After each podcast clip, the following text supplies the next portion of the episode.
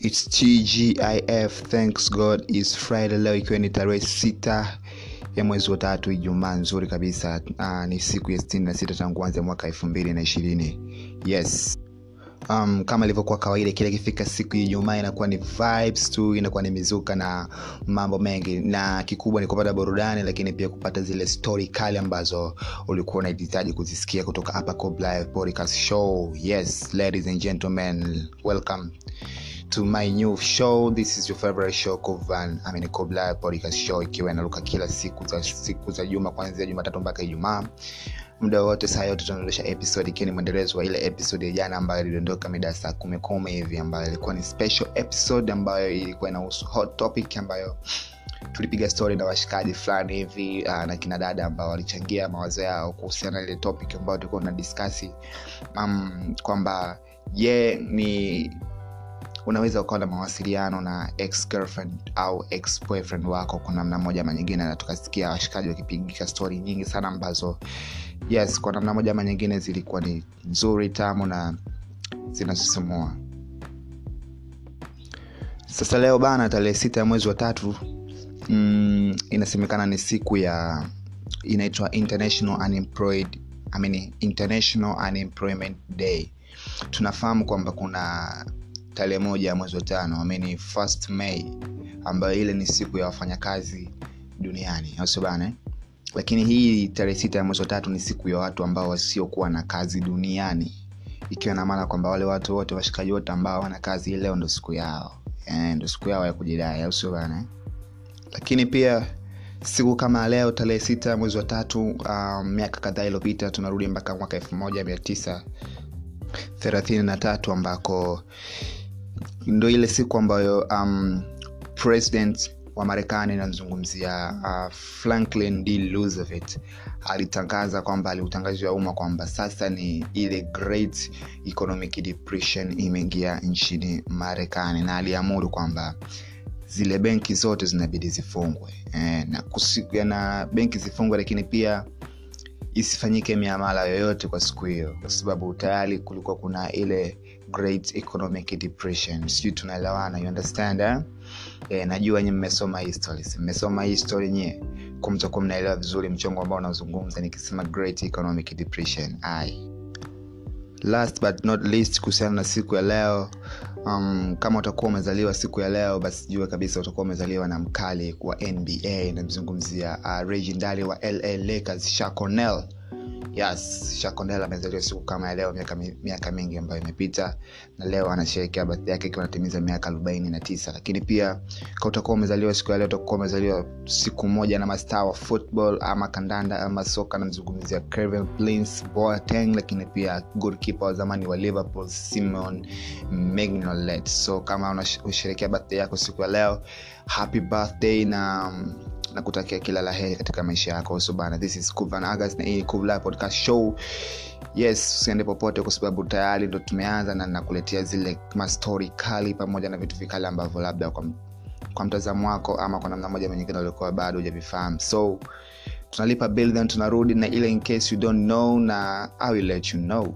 This is Kuvan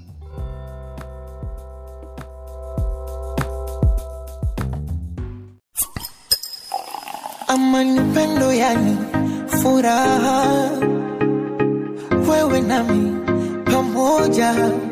Oh, shangwe burudani hadi raha ndugu kwa majirani umoja. Utamwa maisha na penzi. Shangwe la kumwagika kama lote. Tena twaburudika refreshing chakula kizazi kipya rika zote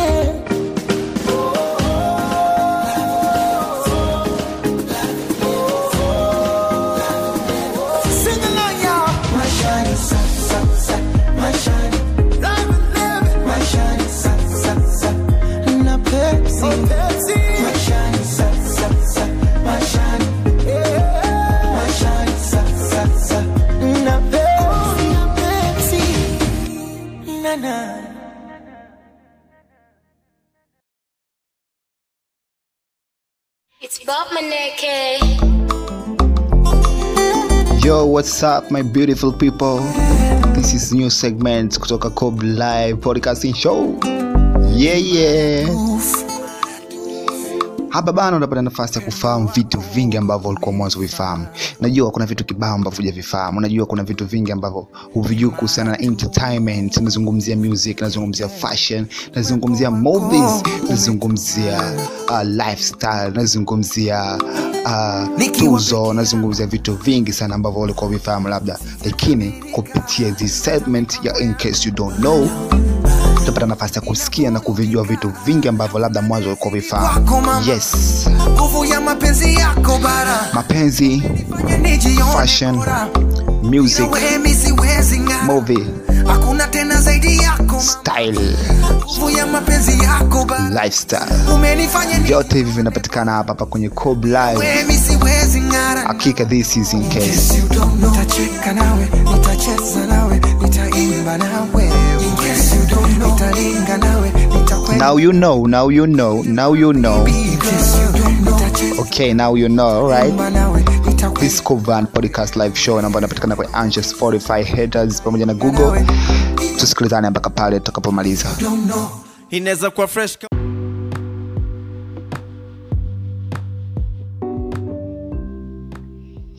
Okay, back at it again. And in case you don't know and I'll, I'll let you know. Yes, ikiwa ni segment mpya kabisa na hii ikiwa ni episode ya pili tangu tu introduce hii segment ya in case you don't know. Um, nafikiri wote tunamjua uh, tunaifahamu ile movie ya Spider-Man ah, ambayo amecheza mjuba fulani hivi anaitwa Peter Parker. Sasa kitu ambacho ufahamu kupitia ile movie ya Spider-Man ni kwamba um, mkali wa pop namzungumzia king of pop namzungumzia the late michael jackson. Yes michael jackson bana alitaka kucheza ile movie yani kama peter parker yani alitaka kuichukua ile character ya peter parker then yeye ndo ameicheza. Lakini pia michael jackson kama ulikuwa ufahamu alikuwa anataka kununua haki miliki ya kuonesha hiyo movie I mean, ya kumiliki hiyo movie kutoka kwa kampuni ya utengenezaji wa movie ya spiderman nazungumzia marvel studio ambayo wao ndo walikuwa wamiliki na watayarishaji wa movie hiyo sasa maneno hayo bana aliyasema chairman wa marvel records na mm, mzee stanlia kabla ya kifo chake ambako mzee alifariki mwaka elfu mbili na kumi na nane baada ya kutengeza ile muvi ya ya wakanda forever. Au sio bana? Nazungumzia yes nazungumzia ile muvi ya wakanda. So stanley bana alisema kwamba michael jackson angeweza kuwa spiderman mzuri lakini pia michael jackson hakuwahi kuwa mfanya biashara nzuri ndio maana hakuweza kununua copyrights za movie hiyo sasa unaifahamu movie titanic? Yes nafikiri kila mtu akisikia neno titanic anaelewa ni kitu gani ambacho nazungumzia na kila mmoja nafikiri atakuwa ameiona ile movie ya titanic ambayo alicheza um, mzee baba di leonardo dicaprio pamoja na mwanadada rose uh, ambayo ilishutiwa mwaka 1997 sasa ile titanic bana ni histori ya ukweli mzee wangu ambayo ilitokea uh, miaka mingi iliyopita. Nafikiri ile meli ilizama april 15 mwaka 1912 ambako meli ilizama kiukweli ukweli uh, nchini uingereza katika jiji la liverpool ambako ilikuwa inaanza safari yake kutoka liverpool kuelekea uh, marekani.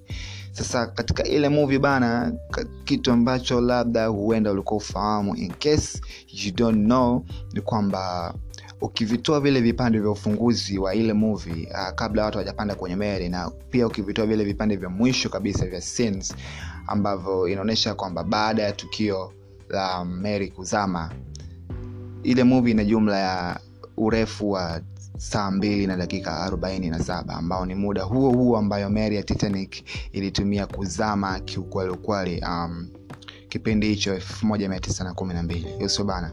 Lakini pia um, in case you don't know uh, ile collision ama msuguano ambao ulitokea kipindi ile meli inaenda kugonga ile iceberg ama lile libarafu likubwa ile collision ilifanyika kwa sekunde 37 lakini pia ni sawa kabisa na collision ambayo ilitokea kwenye movie. So in case you didn't know that that's it is what it is katika movie ya titanic ambayo ni movie pendwa ama ndo movie bora ya, ya century kwa karne hii ya ishirini na moja okay. Mm, wote tunaangalia mpira na tunafahamu kwamba mpira ni mchezo wa dakika 90 lakini pia ni mchezo mgumu um, sana kucheza na ni ngumu sana kushinda magoli mengi sana katika uh, mchezo mmoja. Sasa je yeah, unaifahamu timu ambayo ilifunga me, magoli mengi zaidi kwenye mechi moja? Ama unafahamu ni mechi gani ambayo timu ilishinda magori mengi amini kwenye mechi moja. Na hizo timu ni zipi? Sasa kupitia in case you don't know yakob show naweza nikakujuza kwamba um, mechi ambayo ilipigwa mwaka 1885 ilikuwa ni mwezi septemba ambako ilikutanisha timu kutoka scotland na walicheza ile scottish cup ambako timu ya abroth ilimfunga bon magori 36 kwa bila can you imagine magoli 36 kwa bila ndani ya dakika 90 yameingiaje? Huwezi kupata sehemu yote zaidi hapa hapa Kubla show. Na mimi kubla kubagast kama ilivyokuwa kama kawaida au sio bana eh? lakini pia unamfahamu mchezaji ambaye alifunga magoli mengi zaidi kwenye mchezo mmoja wa mpira wa miguu nazungumzia football yes huyu mwingine ni mjuba ambaye anaitwa stephen stains mfaransa huyu ambaye yeye bana alishinda magoli kumi na sita kwenye mchezo mmoja wa football. Na hii bana ilikuwa ni mechi ya ya, ya ufaransa na timu kutoka europe ambako ilikuwa ni mwaka 1942 so in case you really know this where you can know everything ambavyo ulikuwa hujavijua bado before okay this is podcast show na mimi Kuban usiende popote kwa sababu tunalipa bei then tunarudi na zile playlist. Baada ya hapo zinakuja entertainment news lakini pia hot topic. Leo tutakuwa na kina nani nitakujuza hapa hapa kupitia Kublai podcast show. For now let's go to the show break. This is Kuva na na na ngoma ambayo ngoma fulani hivi linaleta vibe sana siku ya leo ya Ijumaa au sio bana ni ngoma kutoka kwa mkali davido akiwa amemshirikisha chris brown. Hii ngoma anaitwa blow your mind. Yes it will blow, it, it will blow your mind this friday. Kwa sababu tgif na leo ni siku ya vibe siku ya kuenjoy au sio bana? Alright enjoy this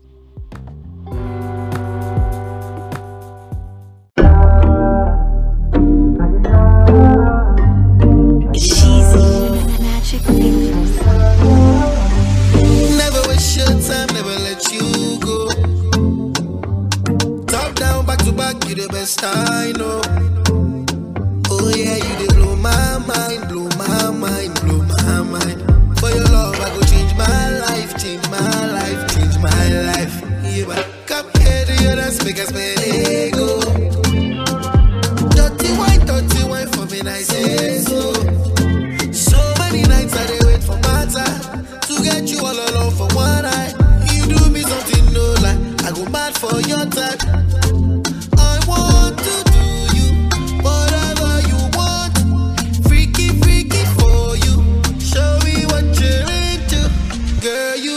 You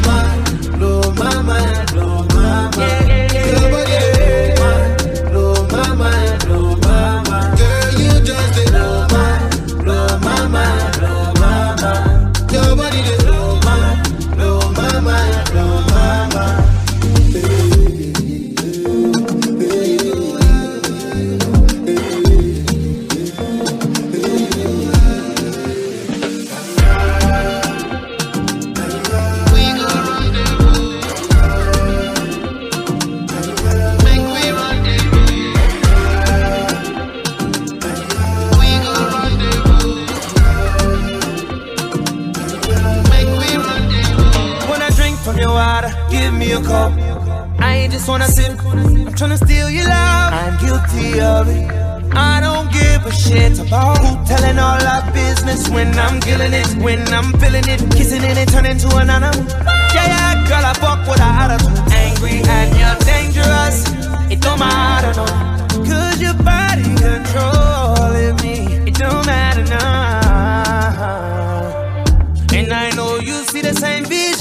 Nobody gon' change how we live. Nobody gon' change how I feel about you. I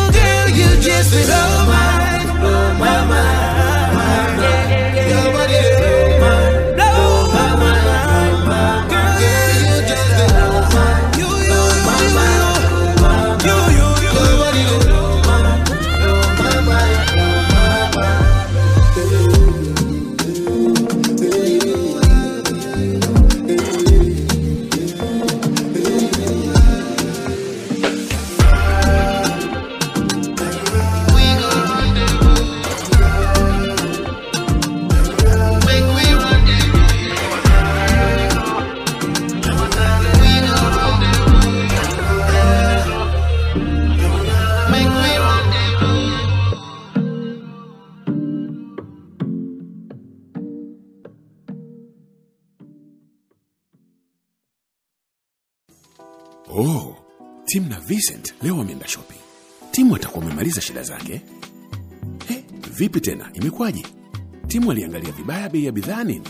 Ona sasa, ameshindwa kumalizia mwamala. Maskini, sura imevaa aibu ambayo hata mikono imeshindwa kuificha. Upande huu, japo Vincent alikuwa na visenti kidogo kwenye Mpesa, ila yeye amesongesha na Mpesa, amemalizia mwamala, huku Tim anarudisha vitu. Kweli maisha ya Tim ni kitimtim. Usikwame kama Tim. Piga nyota 150 nyota 00 alama ya reli, chagua huduma za kifedha, kisha chagua songesha kujiunga, umalizie mwamala hata ukiwa na salio pungufu la Mpesa. Yajayo yanafurahisha. Uko tayari? Vodacom. tunakukusanya taarifa zote za burudani kila kona ya dunia tunakuletea hapa hii ni entertainment news Entertainment News. Yes, it's another day. It is TGIF. Thank God it's Friday. It is Friday, guys. It is going down. Na hii ni entertainment news ah, ambayo tukuwa nayo kwa siku kama mbili tatu hivi, kwa sababu zilizokuwa nje ya uwezo wetu, lakini thank God it's Friday. We back. Uh, mi naitwa Frank Marion takuletea zile infos ambazo zimebamba au zimemake headlines kila kona ya dunia uh, hapa hapa kwenye Cobb Live podcasting show na leo bwana tutakuwa na na mdhamini mpya vodacom ambaye atakuwa anatudhamini kwenye kipindi chetu cha entertainment news from now on. So starting from bongo bwana msanii nguli wa mziki wa dansi barani afrika Koffi Olomide bwana amewasili jijini dar es salaam kwa ajili ya onyesho lake ama show yake ambayo itakwenda kufanyika kesho pale mlimani city. Kwa hivyo Koffi Olomide hitmaker wa ngoma ya ekotite uh, yupo mjini dar es salaam kwa ajili ya show yake ambayo anaenda kufanyika kesho mlimani city pale. Uh, mbele bwana huko tu uh, plus one huko mamtoni huko. Bwana mwanamziki Nicki Minaj sasa mume wake ame ameshikiliwa na polisi ni kuhusiana na kesi ya ubakaji ya mwaka 1995 ambapo alifungwa miaka minne. Sasa mwaka jana alikamatwa kwa makosa ya uendeshaji simaanishi uendeshaji ule ambao uendeshaji wa gari baada ya kukaguliwa na kukutwa na na hatia kwamba hakusaini kwenye kumbukumbu za makosa ya kingono yani sex offenders. Uko mbele wenzetu kama uh, usha na makosa ya kingono kuna kitabu ambacho cha kumbukumbu ambacho anatakiwa usaini lakini eh, bwana mume wa mwanamziki Nicki Minaj hakusaini hicho kita, kitabu uh, cha kumbukumbu. Kwa hivyo mtandao wa tmz umeripoti kuwa amefikishwa mahakamani na amekana mashtaka hayo uh, uh, mashtaka hayo na uendeshaji uh, mwendeshaji wa mashtaka alitaka kumfunga kifungo cha ndani lakini mwanasheria wake amekataa na kuahidi kulipa tanzania shillings ama shilingi za tanzania milioni 200 kama dhamana. Kwa hivyo mume wa Nicki Minaj atatakiwa kulipa shilingi milioni 200 za kitanzania ili uh, kuachiwa huru kwa hilo uh, kosa lake. Uh, tukibaki huko kwa marekani pia mwanamuziki mariah carey amehairisha kutumbuiza katika onyesho lake ambalo uh, lilipangwa kufanyika mjini hawaii kuhofia maambukizi ya virusi hatari vya korona ambavyo vishaanza kutikisa huko uh, uh, maandishi matatu usa marekani. Uh, mariah carey bwana aliwataarifu ali mashabiki zake kupitia ukurasa wake wa instagram ya kwamba hatakuwa na show kama ilivyopangwa mara ya kwanza na pia amewaomba msamaha mashabiki zake wa mjini honolulu uh, huko marekani. Uh, pia bwana huko kwa marekani bwana msanii drake na future bwana ngoma yao ile ya life's good imesha uh, imeshauza nakala milioni mia mbili yani imeshapiga platinum two times yani mara mbili uh, imegonga platinum ngoma ya life is good uh, kwa marekani ambayo ngoma hiyo ilitoka mwaka elfu mbili na ishirini januari mwaka huu yani januari mwaka huu. Life's good ilitoka na uh, februari mwisho imeuza nakala milioni mia mbili imegonga platinum two times. Uh, pia huko kwa marekani bwana msanii kati Perry hivi majuzi aliposti picha akiwa mjamzito. Yes mja mzito na anatarajiwa mtoto wa kwanza na mume wake orlando bloom. Kila la heri bwana Katy Perry mama kijacho that was all for today. Mi naitwa frank mario till next time. Bye bye